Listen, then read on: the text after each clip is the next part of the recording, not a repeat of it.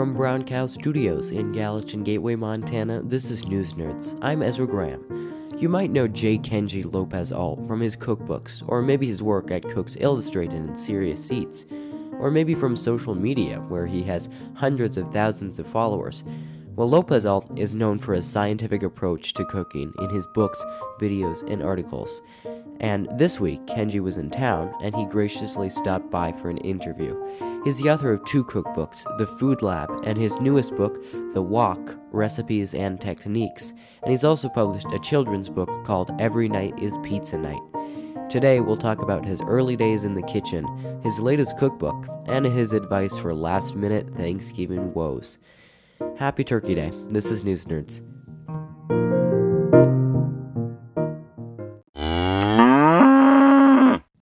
J. Kenji Lopez-Alt is the author of two cookbooks, The Food Lab and The Wok, Recipes and Techniques, as well as his children's book, Every Night is Pizza Night. He's worked at Cook's Illustrated and Serious Eats and contributes columns to the cooking section of the New York Times. Kenji is also a former chef at Wursthall, a German-inspired restaurant in San Mateo, California. He's also picked up a pretty heavy following on social media where he posts cooking videos. Thanks so much for being with me today. Yeah, thanks for having me here. So you grew up in Boston. Uh, what was the food that you grew up eating? Well, I grew up in New York, actually. I was I was born in Boston. I moved to New York when I was uh, three or four years old. Um, and what was the food I grew up eating? New York food, um, so pizza, bagels, Chinese food, a lot of Chinese food. And, you know, at, at home, it was my mom would cook. I mean, we had dinner at home every day.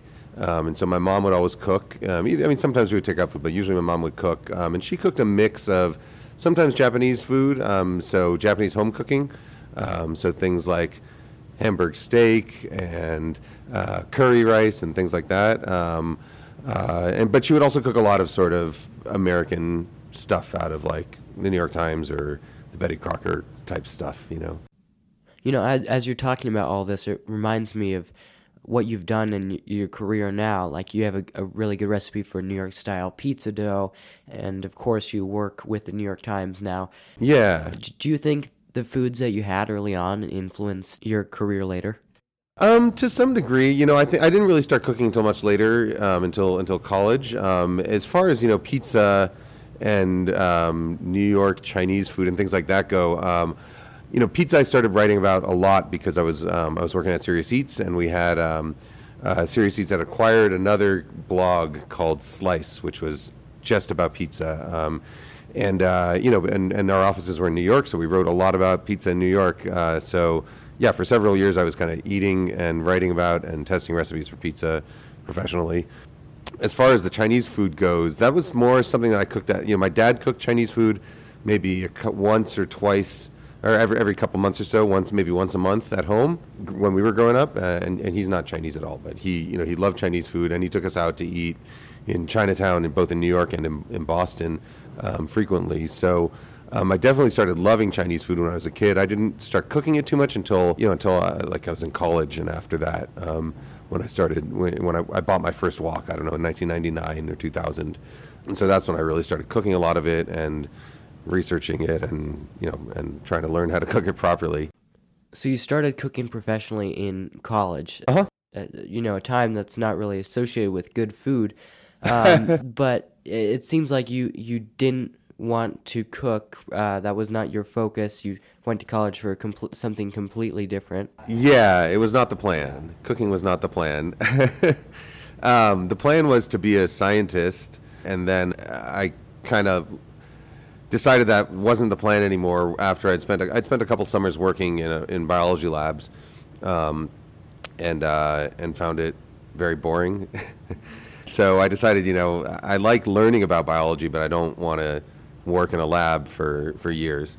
Um, and so after my sophomore year of college, I um, I decided to switch majors uh, from biology. I wasn't sure what I wanted to do.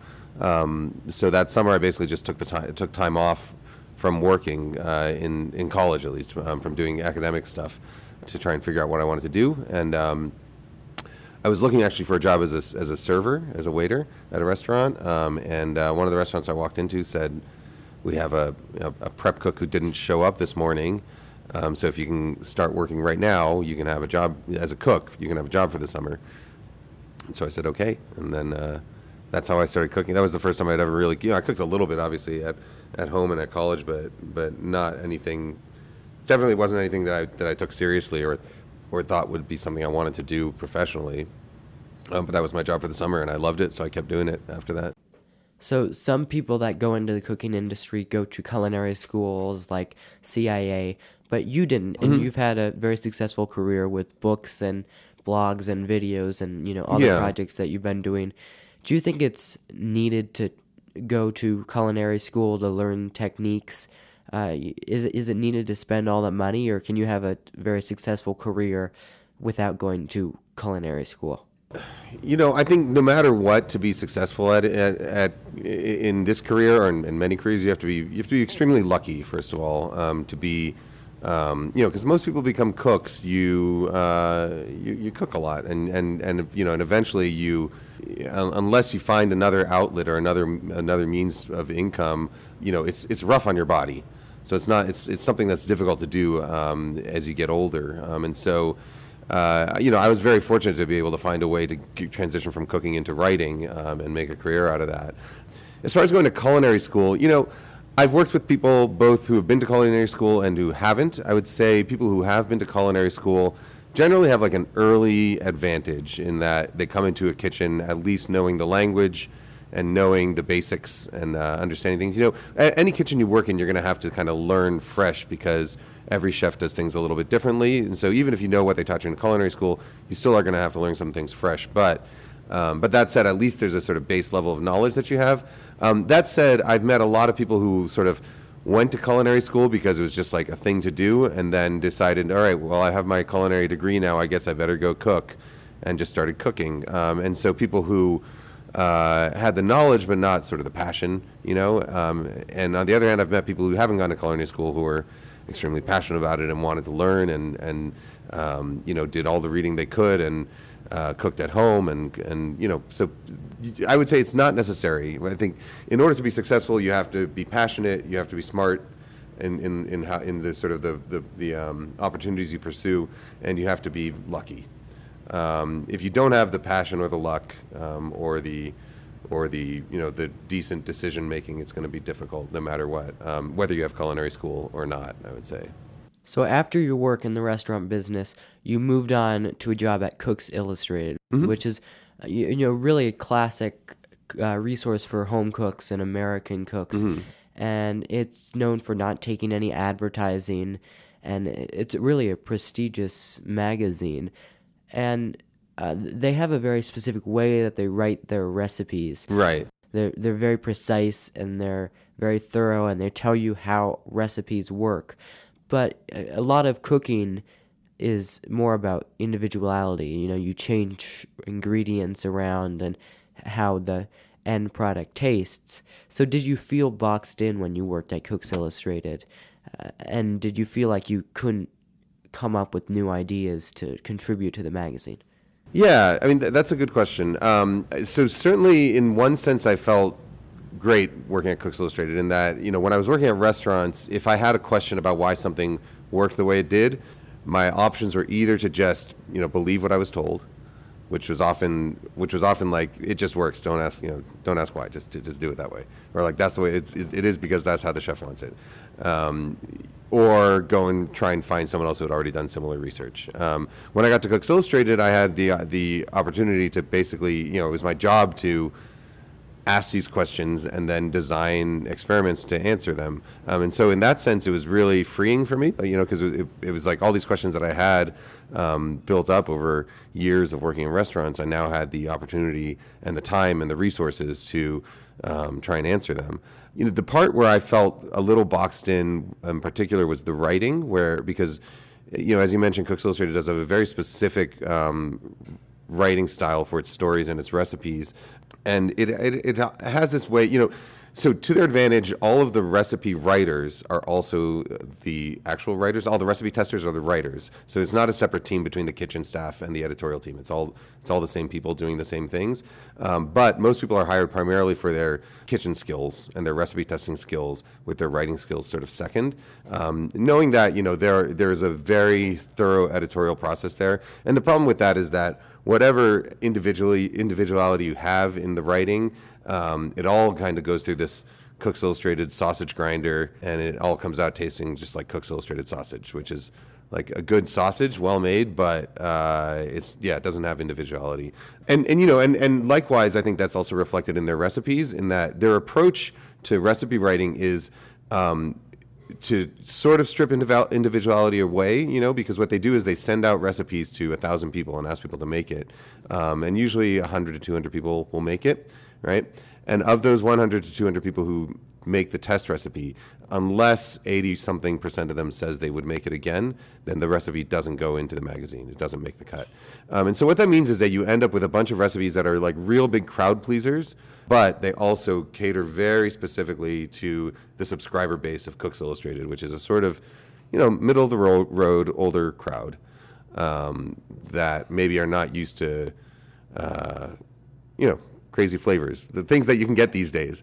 Um, and, and to their credit, you know, since I, that, that was when I was working there. These days they do a lot more, uh, a, a, much, a much wider range of recipe styles and, and types of cuisine, which is, I think, great.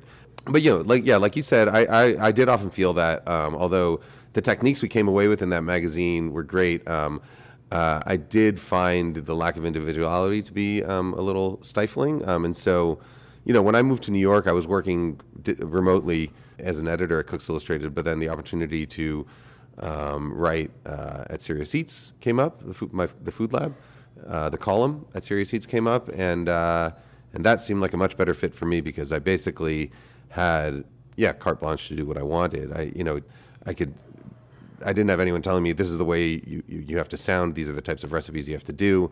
Um, I could just write something and have it, you know, have some people look over it for copy editing stuff, um, and have a team to sort of, a team of other editors to sort of bounce ideas with, but but ultimately, like, the words that went out of the paper were were mine, and, and I could write what I wanted, which I thought was great. You know, it was the early days of the internet, and so um, back then in two thousand, uh, when was this, two thousand eight, food blogs were still a thing. You know, these days there's things called food blogs, but they're they're not. You know, like these days, like, online publishing is is slick and has like a full editorial staff, and back then it was like eleven people in a room. Um, writing like three articles each a week, right? And so you spend a lot of time just writing and writing and writing and posting it, and and you know it, it was it was basically good practice to become a better writer because you could immediately see what was interesting to you and what was interesting to people who were reading. Um, you could find out what was easy for people to follow along and what was what was difficult. Um, and yeah, and like you said, you know, the thing what I really wanted to focus on was to show people, you know, Cook's Illustrated, um, their focus was always the recipe and getting recipes that work. That was like, that's like their motto, recipes that work, um, because they want anybody, even someone who hasn't practiced that t- technique, to be able to go and open up uh, their magazine or one of their books, pick out a recipe and cook it exactly as written. My goal with the Food Lab, the column, and my book um, is a little different. You know, my goal is more to show people that by understanding techniques and uh, and food science in a um, in a slightly deeper way, um, that You can you can still follow recipes, and there are recipes that will work on Serious Eats and in my books, um, but it allows you to be more individual, and it, and it really gives you the tools you need to stray from a recipe, um, or to, you know, like you, let's say a recipe calls for a certain type of squash and they don't have it at the supermarket, right? It's like, well, you can do this with a beet instead. You can do it with whatever whatever other vegetable instead, you know? And so I think if you read and absorb and practice, then you get to a point where you're able to, um, yeah, free yourself from the recipe so that you can become a more individual cook. Okay, I want to talk about your new book, The Wok. Mm-hmm. So uh, Americans, I think, are just getting uh, the the tools and the recipes to use woks in their home kitchens. Uh, and I think there's a lot of misconceptions about woks and how to mm-hmm. use them. So can you go over some of the misconceptions and uh, debunk them for us? um, I, I would say, so the main one is that you need like a crazy hot burner to cook in a wok, um, which is not true. Um, for certain dishes, you do. you know. But I think I think that that misconception, particularly um, in the West, um, you know, and speaking like from my own experience, I always thought you need crazy high heat to cook, cook and to wok because that's how I saw people do it in restaurants. But and most of my experience with Chinese food came from restaurants. Um, well, first of all, it was also it was also most of my experience came from you know the types of Chinese restaurants that f- first spread across the U S, which are kind of Cantonese style restaurants, which have a lot of high heat cooking and things like beef chow fun and fried rice and things that that have that kind of smoky flavor of a really powerful grill. Um, but there are lots of other regional Chinese cuisines, um, and particularly home cooking, that don't require crazy high heat. You know, to me, it it, it the the analogy I think of is that.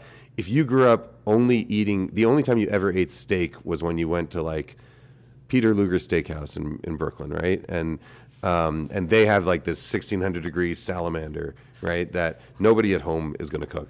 You might think to yourself, if that's the only steak you'd ever experienced, you might think to yourself, all right, in order to cook steak, I need this like crazy piece of equipment, so I'm not going to try cooking steak at home. Which is crazy because you can cook really great steak at home. It's just a it's a different process uh, and a different style of cooking. So it's the same with wok cooking, where you can cook on crazy hot burners, but you can definitely cook on an electric coil burner, or on an induction burner, on a regular home gas burner. Um, you just have to change the process up a little bit from what you see in a restaurant. Um, and so, uh, you know, that that's one of the things I really try and talk about in this book a lot is, first of all, sir, introducing people to dishes that don't require that crazy hot heat. Also introducing people to to techniques that allow you to get the most out of a home burner. So in particular, cooking in smaller batches and recombining at the end. Talking about sort of the elements that do give you that sort of smoky wok flavor if you want it. Um, and how you can replicate it at home without using a restaurant burner. But I, I would say that's the biggest misconception. That, and if you want to get a little deeper into it, people who have, um, you know, a lot of people online get obsessed with cast iron and carbon steel and properly seasoning it.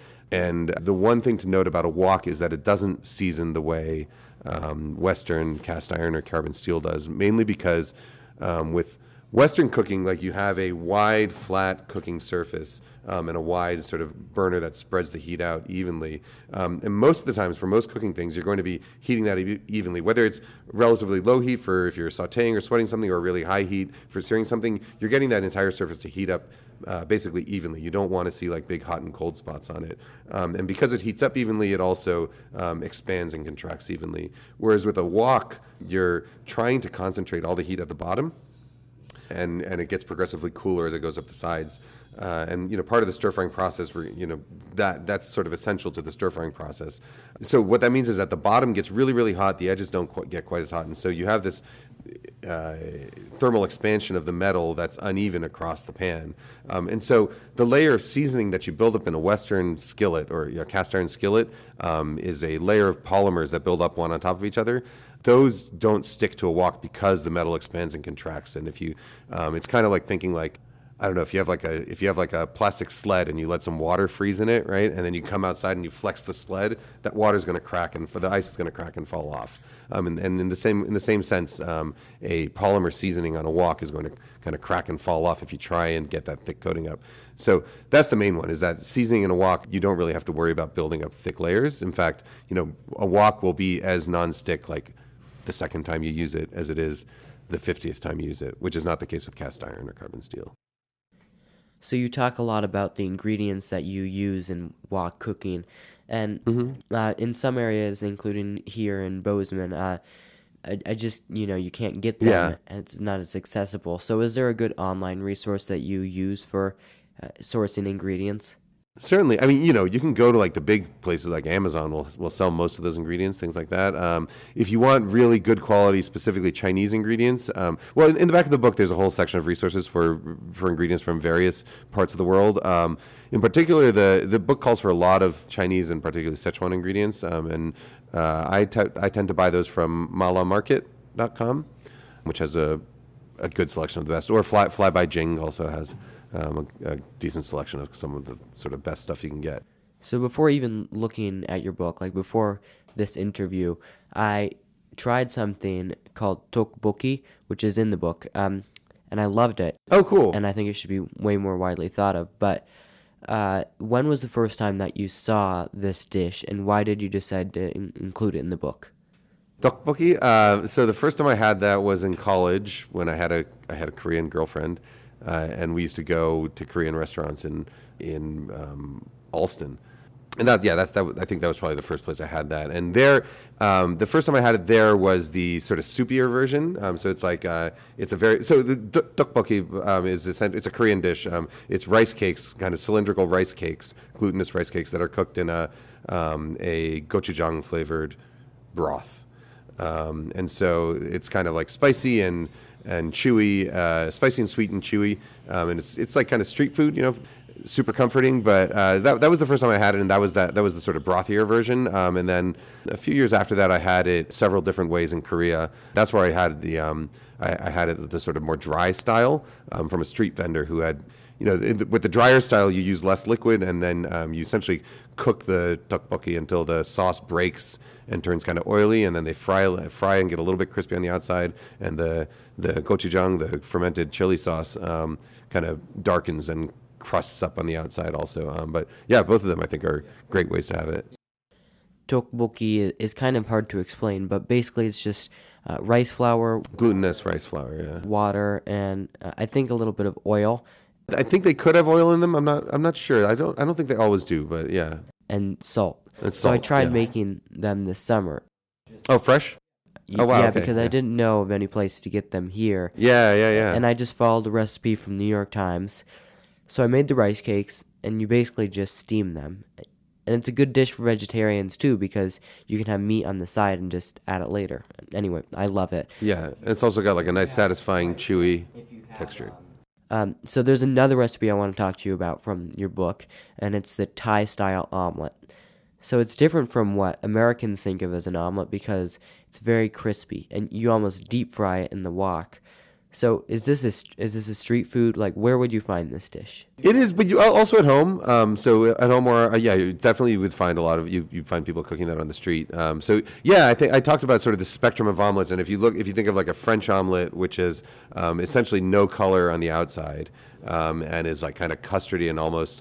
Uh, well, they call it bava, is like uh, uh, slightly runny on the inside, um, and you, you cook it really fast um, with no color, versus a sort of diner-style American omelet, which has some amount of browning on the outside um, and, and sort of a, a firmer curd. Um, the Thai omelet's kind of on the furthest extreme of that spectrum, where you, you essentially, um, I mean, some people will com- just completely deep fry it. You can shallow fry it, but a lot of people just deep fry it, and you get you get a wok full or, or, or a nonstick skillet full of very hot oil, and then you drizzle the eggs in. Um, and you can season the eggs, like you can put ground pork in there, you can season it with fish sauce, you can put chopped herbs, whatever you want in there.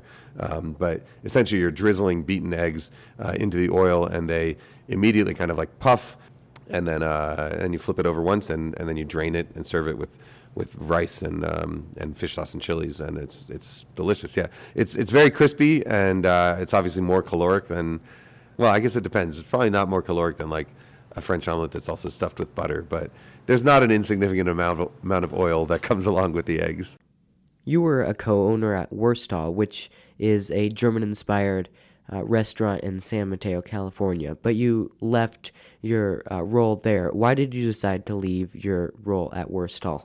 A few reasons. So first of all, it, it became much a much bigger part of my life than I had intended it to when I first became a partner there. Um, mainly it was, you know, we wanted to make a sort of small, not small, but like a, a casual, family-friendly restaurant um, that people kind of like dropping it out, very you know, very casual, and no, and and then you know, then when I, I got involved in the project, and then people started writing about it, um, and uh, and so people, there's all this hype about it, and so we felt this kind of obligation, which in retrospect we shouldn't have, but we felt this obligation to do kind of more creative stuff, you know, and so it became a restaurant that people would like go on dates to and stuff. And there, it still had some of the, you know, there's still always very family friendly, but it just became a very different restaurant from what we had planned initially. Um, and then when the pandemic hit, we shut down operations initially for the first several months, um, and we focused just on, we, we kept uh, some of the kitchen staff just to make food for hospitals, first responders and community centers and stuff like that. Um, but we sort of saw that as an opportunity to refocus the restaurant in the way that we had initially planned, you know, because now people were going to have a very different idea of what restaurants in general, we didn't really know what was happening with restaurants, period. Nobody did, you know, in, in March of twenty twenty. Uh, but then we decided then, you know, let's let's completely cut back the menu, do the, the the plan we had initially, which was just to keep it a very simple simple menu of good stuff, house-made sausages. Yeah, we'll still keep the burger and the and the curry and fried chicken that people like, um, and uh, but we'll cut you know we'll cut most of the fork and knife dishes, um, and we'll try and really stick to this plan of keeping it simple. And uh, and so you know I help I kind of help them get on that road, and then um, uh, the opportunity came up for my family to move to Seattle. Um, which we had been planning on doing for for a while without any sort of specific date in mind. But during the pandemic, it actually seemed like the right time for us because my wife was working remotely, the restaurant was transitioning. And so, uh, yeah, so we moved. And when we moved, um, that's that's when I basically uh, uh, completely left my role at the restaurant. You know, I'm obviously still keep in touch with everybody there and made sure that it was in good hands. Uh, but the re- restaurant may, went, went through that transition, and uh, I think... Uh, The shift has been really successful for everybody there, both you know, both within the restaurant and also the community in San Mateo. Um, people seem to really uh, enjoy having that casualness there, um, and it's it's it's really nice that the restaurant is sort of um, succeeding on its own merits and and not because of my involvement or anything like that. Like, it's cool to see that the team there is really doing such a good job um, and really focusing on what community and and the families around there are looking for. When you were part of the restaurant, did you think a lot about the work environment and how you treated employees? Yeah, yeah. Um, I mean, that that was sort of my, you know one of my main focuses as a as a partner there was to, um, in particular, look at the back of the house situation um, and make you know and, and sort of to make sure that um, the way our kitchen was run was different from I don't know a lot of kitchens that I've worked in in the past, um, which you know restaurant culture tends to be very high pressure and, and kind of macho and, um, you know, just generally toxic and not very good for people's mental health. And so, you know, we and we did a number of things to to address the issues. Um, I think one of the most successful things we did was to have a um, a no a no yelling, a no cursing, uh, and a no public uh, dressing down policy. So if somebody made a mistake, like in a typical restaurant, you might see a chef go and yell at them, or if it's an open kitchen, you might see them go lean over them and intensely whisper in their ear uh, to scare them, you know, scare them straight, which is something that we avoided. So our policy was basically like, if somebody made a mistake, they, they know they made a mistake, wait until after service, then, you know, then do a debrief and talk about what happened and, and why it happened and what they might be able to do in the future to uh, avoid that problem. Um, we also, you know, we also did a few basic things um, in the kitchen to try and make it more friendly for um, women to work there, um, in particular because of the sort of physiological difference in in size. Um, and so we had like shelf shelf placement and counter heights, and, and we always had like step ladders within reach so people could reach higher shelves and stuff. Because um, speaking with women-run kitchens uh, and and other cooks I've worked with over the years, I find that those physiological differences can actually be something that um, are a hindrance that don't really get addressed that much. Um, just that you know, women on average tend to be shorter, and and, kitchen, and kitchens are designed for the size and shape of the average man and not the average woman. Um, so we tried to address those issues as well. Were all those thoughts based on your experience working in kitchens where you didn't feel comfortable? Well, it was partly that. It was also um, particularly the, the the stuff that I wanted to do to make it more women-friendly was reaching out to other women leaders in the industry and, and talking about um, uh, what issues needed to be addressed in kitchens. So um, no, so so part of it, yeah. I mean, I don't I don't want to take credit for every idea. Yeah, part, partly part of it was stuff that I I learned over the years, but a lot of it was just yeah talking with other people in the industry. Okay, so I want to end today by talking about Thanksgiving. By the mm-hmm. time this is out, it'll basically be Thanksgiving. Okay. So I want to know what you're doing for Thanksgiving first, and then I'm going to ask you about some last-minute dishes that you think would be good but um, would not be too stressful for for people preparing things last minute. Yeah. So so what are you doing for Thanksgiving? Well, I'm here in Bozeman. I got here yesterday. Um, my sister lives in Bozeman. Um, so we're um, we're going to Big Sky, where we rented a house, and so we'll probably do some skiing and some fishing uh, if we can. Uh, and then, uh, yeah, both my uh, my other sister from Colorado, she and her uh, fiance are coming, and my parents are both coming in, and my kids are both here. Um, and what are we doing? We're roasting a turkey, spatchcocked. We're roasting. We haven't gone shopping yet, so we're we decided today what we're doing. I think we're doing mashed potatoes, stuffing, Brussels sprouts, a salad, like a kale and roasted squash salad, and a turkey. Pretty, all pretty standard stuff. Okay, do you have any last minute ideas for people? Uh, my yeah, just just relax. I mean, if, yeah, I don't, I, you know, I don't think the food is what makes or breaks a successful Thanksgiving anyway. So, you know, just go with what you've already planned and relax and spend some time with your family or whoever you're bit, whoever you're with, and try not to stress out too much in the kitchen. And if your turkey burns, then, you know, there's probably still plenty of other food to eat. So don't worry about it too much. Well, thanks so much for talking to me. It's been really, really fun. Yeah, thanks for having me.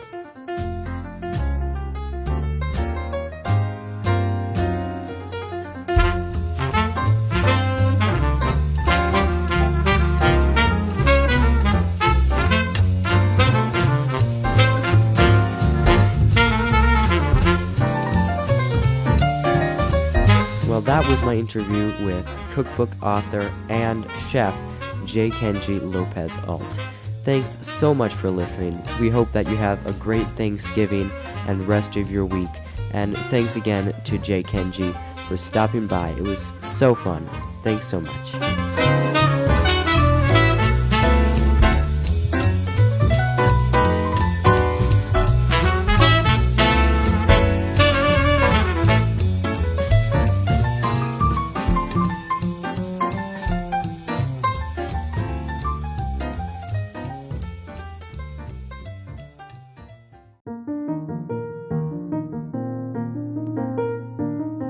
News Nerds is produced and hosted by me.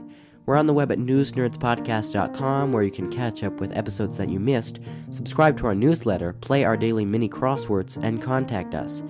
Find News Nerds on Apple Podcasts, Spotify, and Google Podcasts. And while you're there, please leave us a review. We're also on community radio station K G V M every other week at five thirty p.m. Mountain Time.